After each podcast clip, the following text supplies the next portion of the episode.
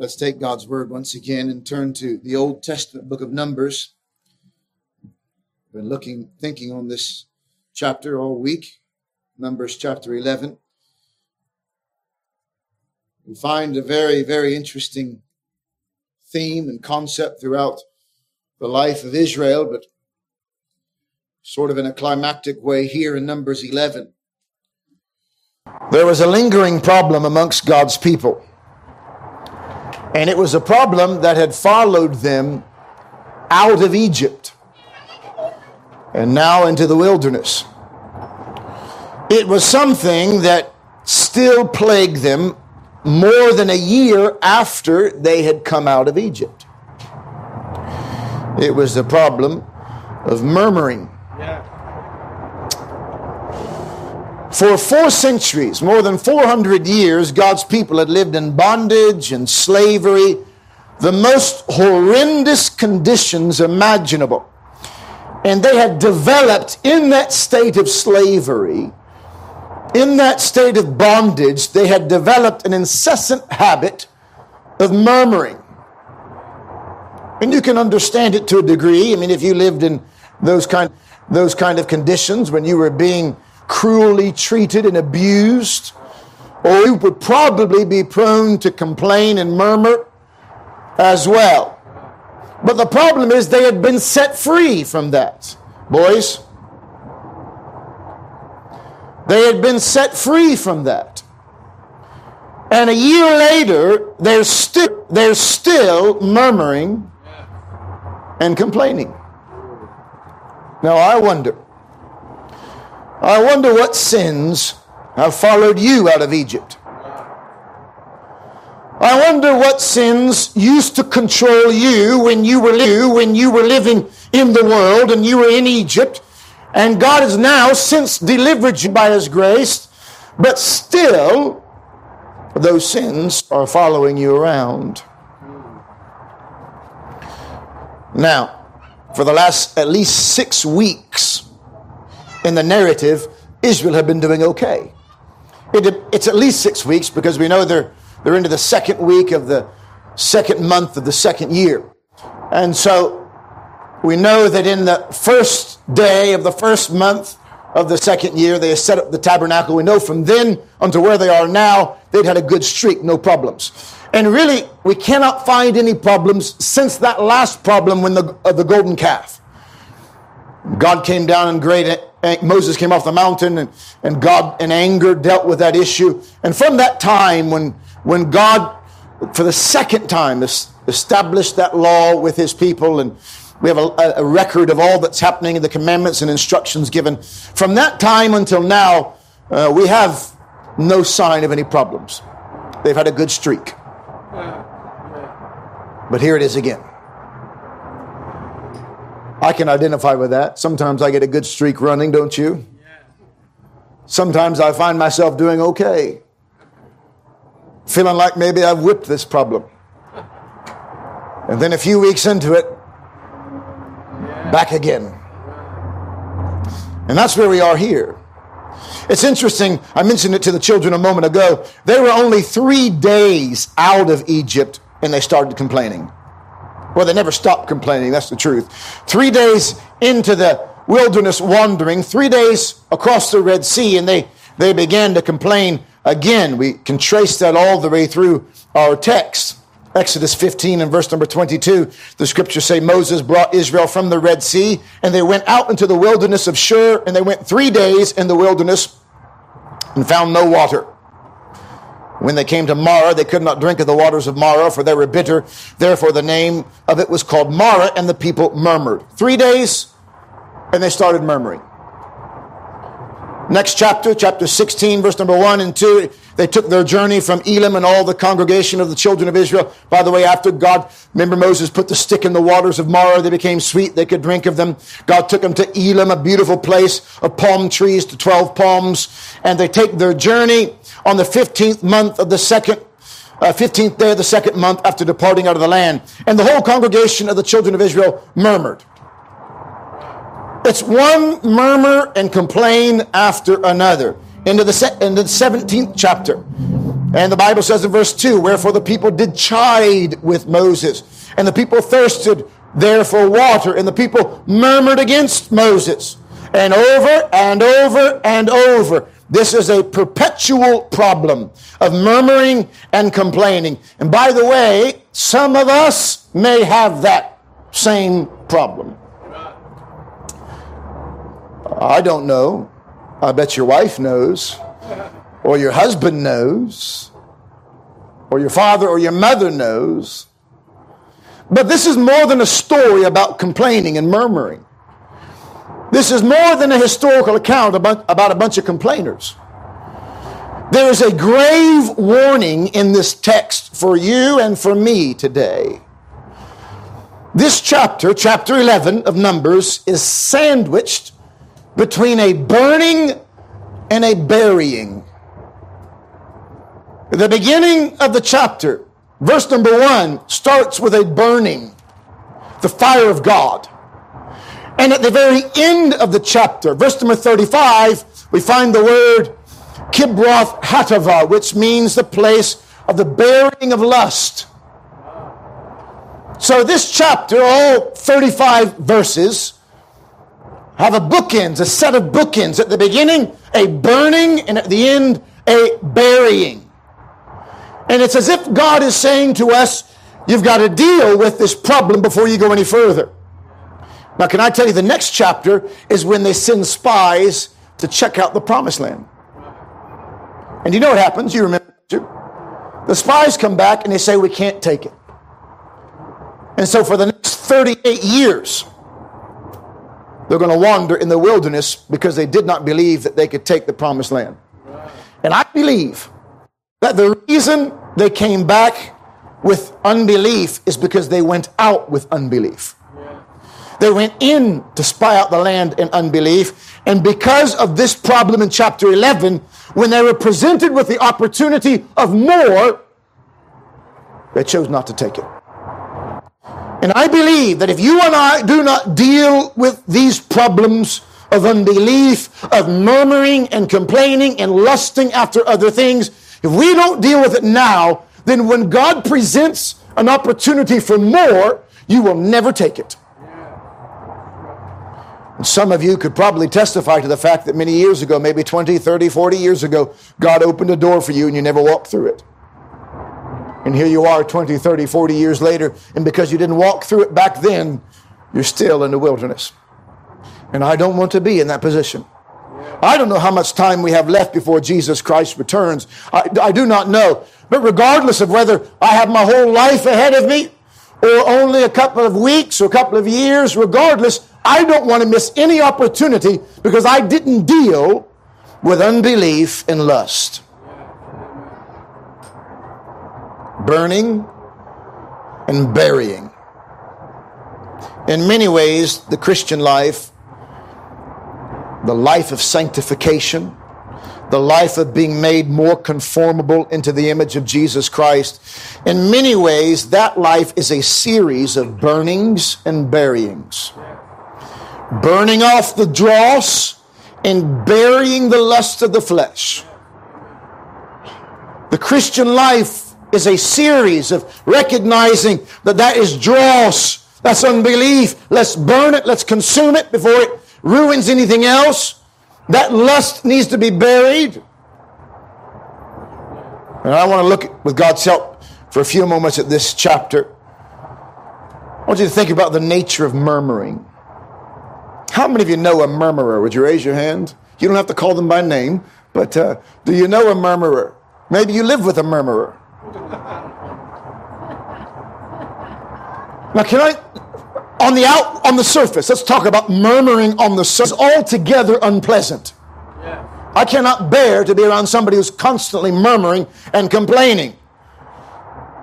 I'd rather not be with them. Yeah. on the surface level it's just unbearable.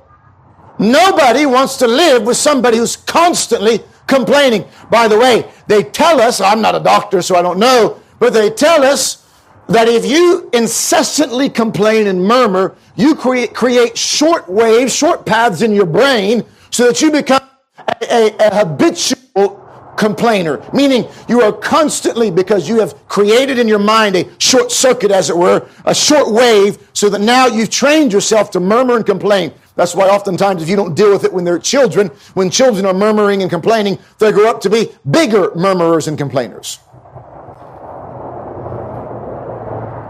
There's a whole, there's a whole several studies that have been done on the adverse effects of murmuring and complaining to your health, let alone to mine because I got to listen to it.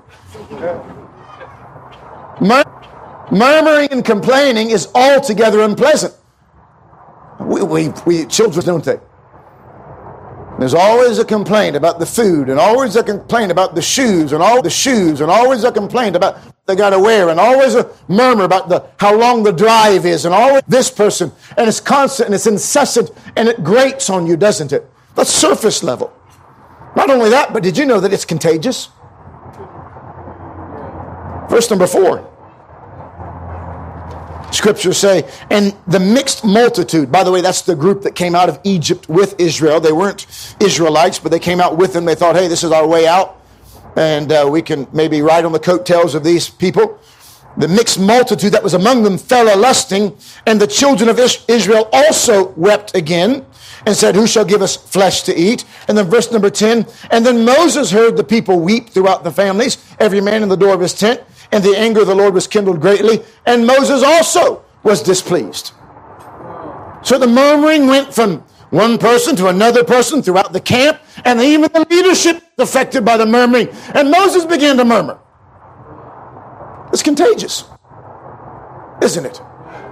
You put one bad apple in a bunch, you've heard it before, haven't you? The whole rest is spoiled. You put one complainer in the midst of a congregation of non complainers, and very soon you'll have more complainers. That's the way it is. It's contagious.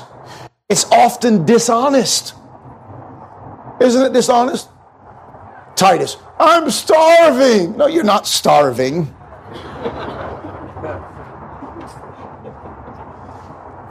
dishonest, isn't it? Verse number five. We remember the fish which we did eat in Egypt freely, the cucumbers and the melons and the leeks and the onions and the garlic. We had an amazing life in Egypt. You bunch of liars. That's dishonest. It was not an amazing life in Egypt. Yeah. What's wrong with you? Complaining oftentimes, you, you tell yourself that things were actually better than they were. It's dishonest. And it's always connected with ingratitude. Complaining is always connected with being ungrateful.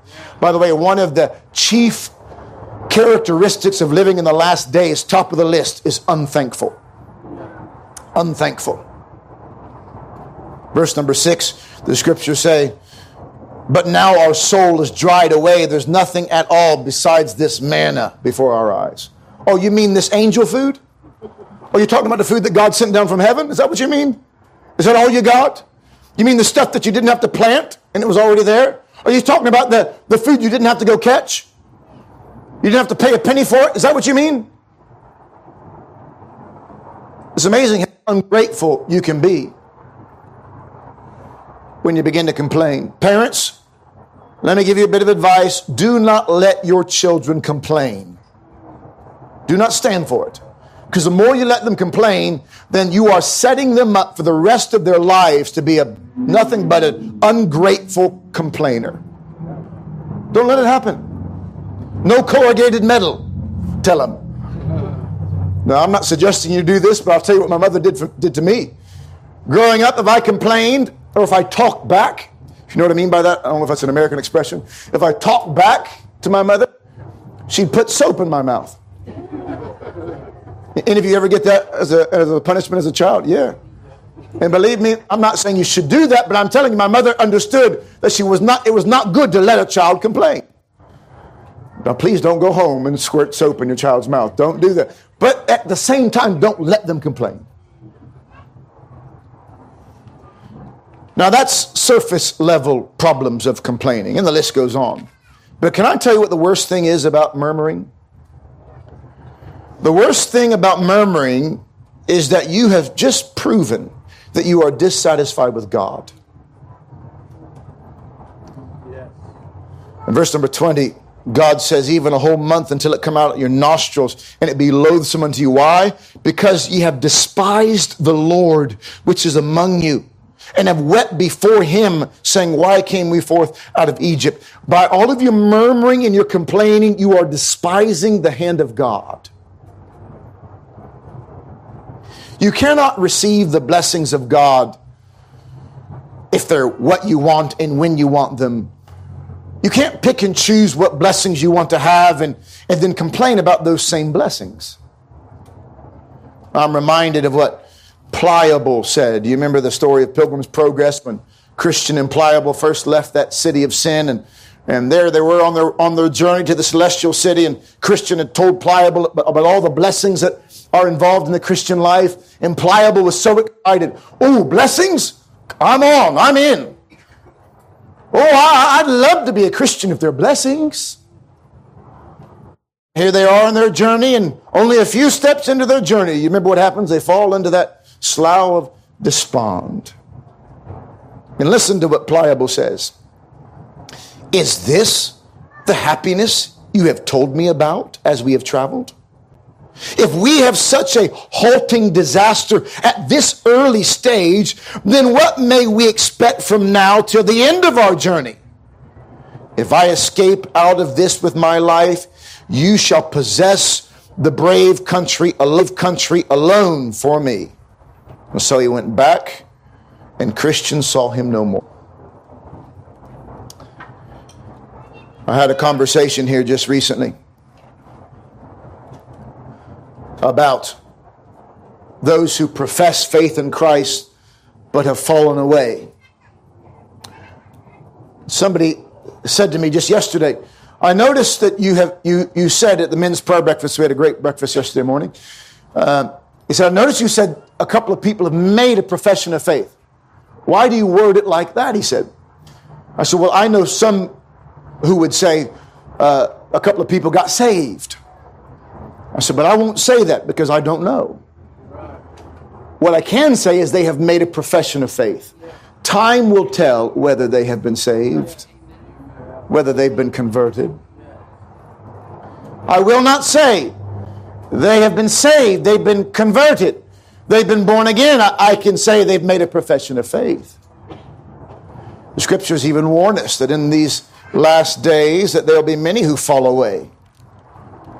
Paul wrote to the Thessalonians and said in 2 Thessalonians chapter 2, uh, Now we beseech you, brethren, by the coming of our Lord Jesus and by our gathering together unto him, that ye be not soon shaken in mind or be troubled, neither by spirit, nor by word, nor by letter as from us, as that the day of Christ is at hand. Let no man deceive you by any means, for that day shall not come except there come a falling away first, and that man of sin be revealed the son of perdition. There is a great falling away already taking place. And here in, in the wilderness, the whole multitude of so called children of God are falling by the wayside. Now, there are a lot of people who only come to Jesus because they want something. There's some people right here in the tent right now. The only reason they're here is because I know there's a lunch afterwards. They haven't come to hear God's word. They have no intention of hearing God's word or obeying God's word. They've come to get food. There are people who come because they maybe they're lonely or because they want to get some help. They want to get something uh, off of off of someone else. And you're not really interested in Christ and your murmuring and complaining proves that. And that's exactly what's happening here. Murmuring and complaining is evidence that you are not satisfied with Christ Himself. Do you remember what Jesus said? I am that true manna from heaven. Manna was a picture of Christ. And they were saying, we don't really want it. And there's some of you who do not really want Jesus. Oh, you want a Savior that'll pay your bills and that'll fix your health and that'll fix your problems. But you do not want a Lord and a Master. Just like they, they wanted food, but they didn't want that food. You want a Savior, maybe, but you don't want this Savior, the only Savior. That's the problem. They got water out of a rock. Well, Jesus said, I am the living water, didn't he? He is that rock that followed them in the wilderness. But they weren't happy with that because they, they wanted it when they wanted it in the way they wanted it. And maybe that's you. Or they weren't happy with that fire that led them and that cloud that led them, not happy about the Spirit of God. It wasn't enough. They wanted the dainties of this world. Would you look here for a moment? I want to give you a little warning. If you think you can have Jesus and still hold on to the dainties of this world, you are sadly mistaken. You are deceived. You cannot. You either have Jesus and that's enough, or have the world. But you can't have both. You can't have both. The man asked me yesterday, Are you surprised when people fall away? I said, Surprised? No. Grieved? Yes. But surprised? No. And we'll only see more of that. Especially as perhaps things, the heat is turned up. Can I ask you this morning, are you satisfied with Christ? Or is it the benefits of Christ that you want? Paul warned against this writing to the Philippians in chapter 3. He wrote about those who were enemies of the cross. Now listen to these. Listen to this. Brethren, he said, be followers together of me. Philippians 3 verse 17. Be followers together of me and mark them which walk so as ye have us for an, ex- an ensample. So there are some who, who are worth following. They're worth seeing that, yes, these are following Christ and so we can therefore, therefore follow them. For many walk, listen to what he says, of whom I have told you often and now tell you even weeping that they are the enemies of the cross of Christ. What are they like? Whose end is destruction, whose God is not Jehovah, whose God is not Elohim, whose God is not the Lord Jesus Christ, but whose God is their belly they serve their lust, what they want, not what God wants. Whose God is their belly and whose glory is in their shame, who mind earthly things. He wrote the same thing to the church at Rome, to the Roman Christians in, in Romans chapter 16. Listen to this verse in verse number 17 and 18.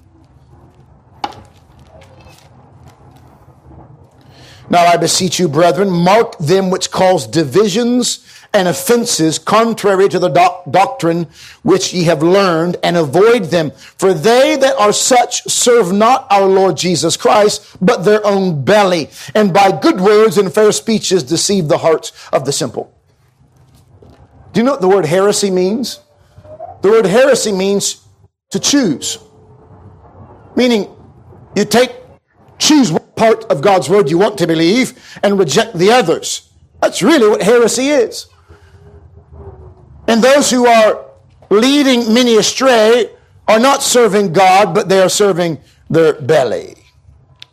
And in Numbers chapter 11, that's what we're finding. Murmuring is born out of unbelief and it generates more unbelief. Because if you're complaining and murmuring, what you're saying is you don't really trust God. Uh, you're not really, you don't really have faith in God. Because if you had faith in God, you wouldn't complain about the situation you were in. And by complaining more and more and dwelling on it more and more, you generate more unbelief. Which is ultimately why God's people never made it into the promised land because of unbelief. Now, let me warn you if you are a complainer, that is a sign of unbelief in your life. And let me warn you that you will also spread that unbelief to others in your family and others around you. So, how do you deal with murmuring? Well, I'll tell you how you deal with it. I'll tell you how God dealt with it. When the people complained, it displeased the Lord, and the Lord heard it, and his anger was kindled. Somebody says, What's the big deal about complaining? At least I'm not a murderer. Somebody once said this uh, if you were a murderer, you typically would get away with only one sin of murder. But if you're a complainer, you're doing it every single day and you're lingering and torturing people all their lives. So which one's worse? Of course, sin is sin. Of course, murder is heinous. But murmuring is just as much of a sin. It is sin. It is sin. And it displeases the Lord so much that the anger of God was kindled and the fire of the Lord burnt among them and consumed them that were in the uttermost parts of the camp. In fact, he burnt up the complainers. Say, ooh, that's pretty harsh, isn't it? It's pretty severe. If murmuring and complaining, if it was just about a little complaint and a little murmur, you might say that's a little harsh. But this is about unbelief. This is about incessantly not trusting a good God who has provided. It's about spitting in the face of God the mercy that He's given to you. And thinking, foolishly, arrogantly thinking that the rubbish of this world is better than the glories of Jesus Christ.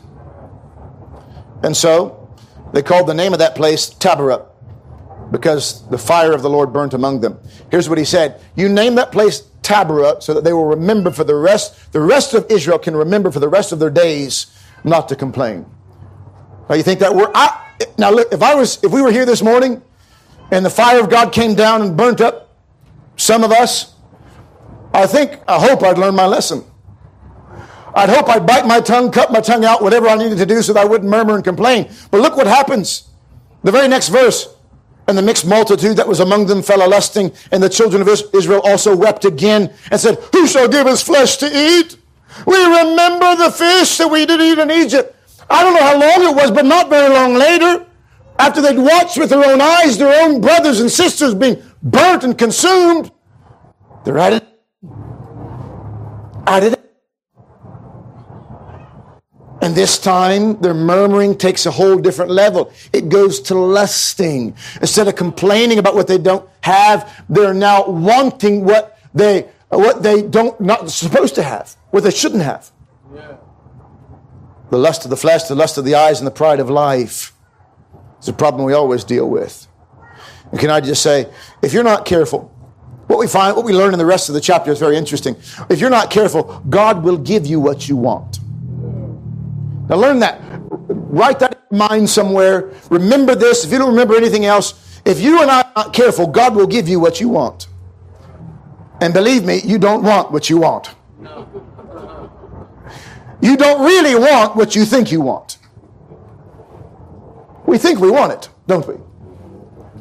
We think we want something. But the truth is, when you get something, you realize, hold on a moment, I don't really want this. I've seen people with relationships want so desperately to get a relationship, want so desperately to be married, want so desperately. So, and then they get into a relationship and they go, Ooh, I didn't want this. or they want a job so desperately wanting to climb the ladder of success and get a job. And then when they got it, they say, I didn't want this. And if you're not careful, God will give you what you want. And He did. The Bible says in verse number 16, the Lord said unto Moses, Gather unto me seventy men of the elders of Israel, whom thou knowest to be the elders of the people, and officers over them, and bring them unto the tabernacle of the congregation, that they may stand there with thee. And I will come down and talk with thee. And what we find here is that God then says, Moses complains as well. He says, Too much for me, I can't handle it. Now, Moses is a beautiful picture of Christ, but he's not perfect. We see that. And he complains, and God gives him 70 men to help him. But you find out later on, some of those 70 men actually become big problems to him.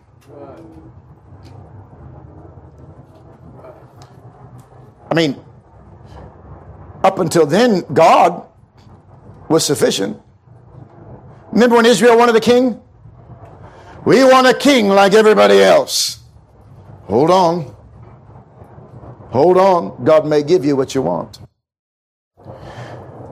So he gives Moses what he wants, and then he gives Israel what they want. Verse number 19, ye shall not eat one day, nor two days, nor five days, neither ten days, nor twenty days, but even a whole month, until it come out of your nostrils, and it be loathsome unto you. You know what God did? God said, I'm going to give you all the meat you can eat. It tells us that he gave the meat about a meter high. He sent quails stacked up about a meter high, and a day's journey that way out of the camp and a day's journey that way. Can you imagine?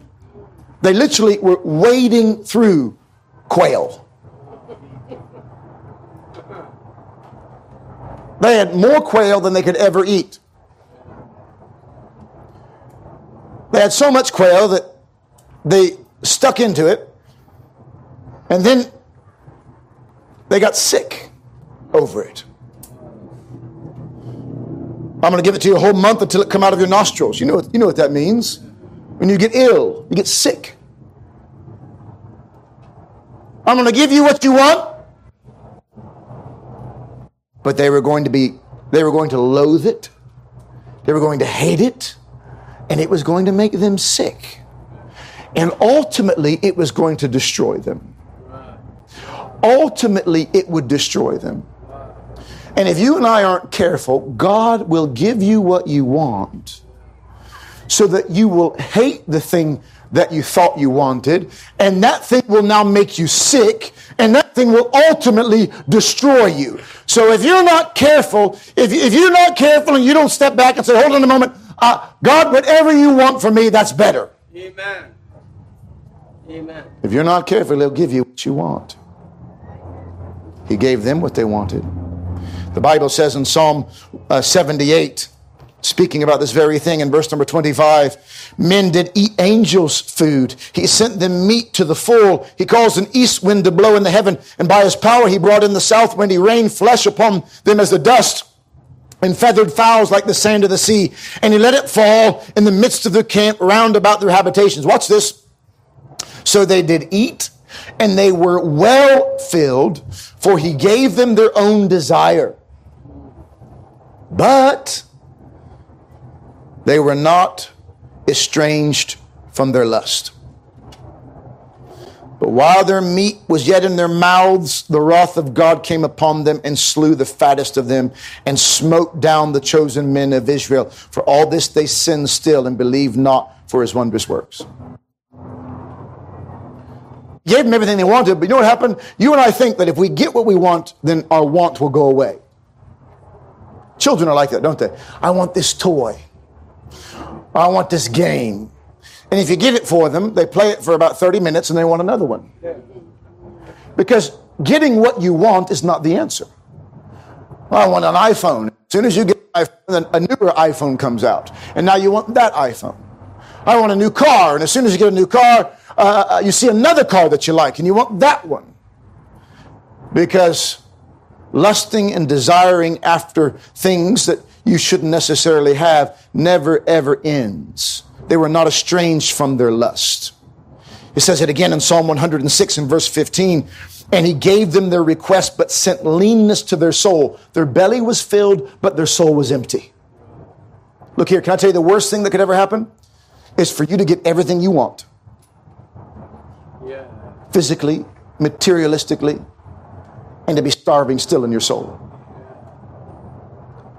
Eddie Murphy said, I've got everything that money can buy, and yet I'm not happy. I wonder why I'm not happy. I'll tell you why he's not happy because he has a leanness of soul. So, what's the answer? The Bible says that while the flesh was still in their mouth, think about this while the flesh, in verse number 33, and while the flesh was yet between their teeth, as they were chewing, ere it was chewed, before it was even chewed, the wrath of the Lord was kindled against the people, and the Lord smote the people with a very great plague. And he called the name of that place Kibroth Hattaavah, because they were buried. There they buried the people that lusted. Now hear this. You and I must either dig a grave for our lust or let a grave be dug for us. You ought to either dig a grave for your lust or a grave will be dug for you. What's it be? Either you God destroy lust or you let your lust destroy you. What's it going to be? I said earlier at the beginning of the chapter there was a burning, and at the end of the chapter there was a burying. They burnt the complainers, buried the lusters, lusting. So burn up your complaints, bury your lust, your desire, that we might actually live and do something for God. Those secret grudgings and discontentments inside, let them be burnt up. Remember what James says? How great a matter a little fire kindleth? Speaking of the tongue. Get your tongue under control. Now, let me give you one last little thought. This ought to encourage you. What happened when the fire was burning and the sh- graves were being dug? There was an intercessor.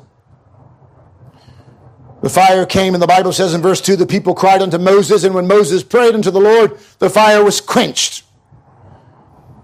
Moses here is a picture of Christ, our intercessor. Whoever liveth to make intercession for us, who is seated at the right hand of the throne of God, who is praying for you and I. But it would do you good to run to him. When you begin to see the chastening of God upon your life, and you begin to sense that God is beginning to burn in your life because of your discontentment, because of your unbelief, then it'll be good for you to run to Christ because the only safe place on this earth is Jesus Christ. Christ and Christ alone. And there's no point in you being destroyed for something that Christ already dealt with. I don't know what has followed you out of Egypt. I don't know what sin, I do not know what sin has followed you out of Egypt. I don't know if you are a complainer, a murmurer, if you've got that critical eye that always causes you when you go home to point out every fault and failure of every person that was underneath the tent on a Sunday. Some of you know people like that. If that's you, ask God by His grace and mercy to deal with that because that is a heinous, wicked sin. And I hope that the people who live with you hear me clearly so they can tell you that when you get home. It's despicable in God's eyes.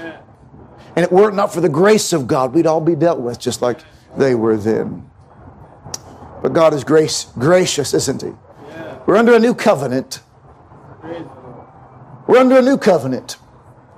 But that does not mean, hey, we can do what they did and expect no consequence. Not at all.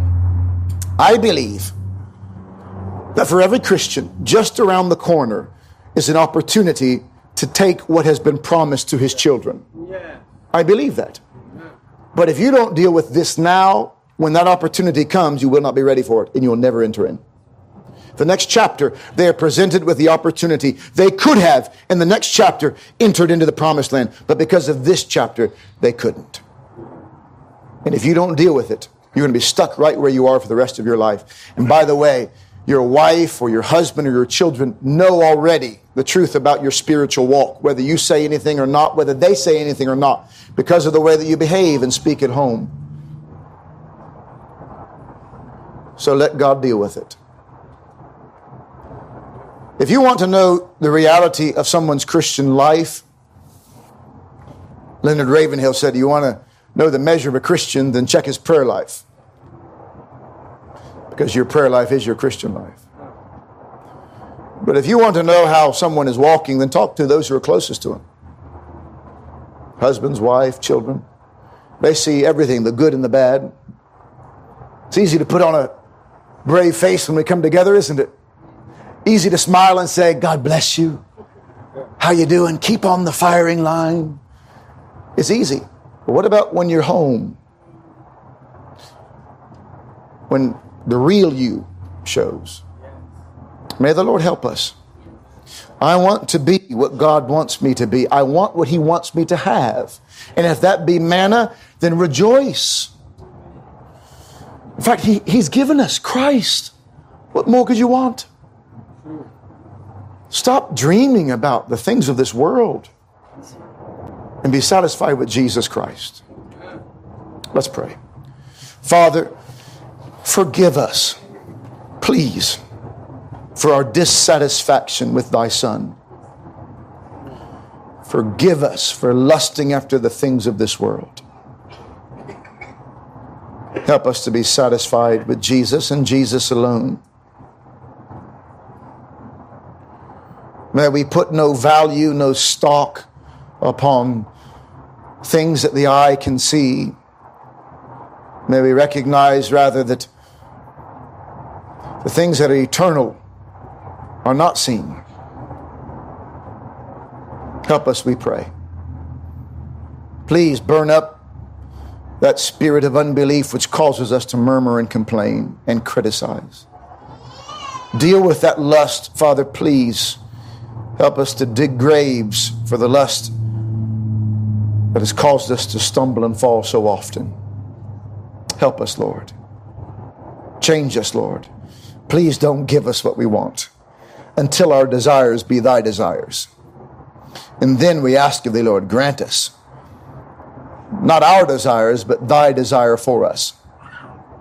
Help us to learn what it means to delight ourselves also in the Lord. And then, then he shall give us the desires of our heart. We ask this in Jesus' name and for his sake.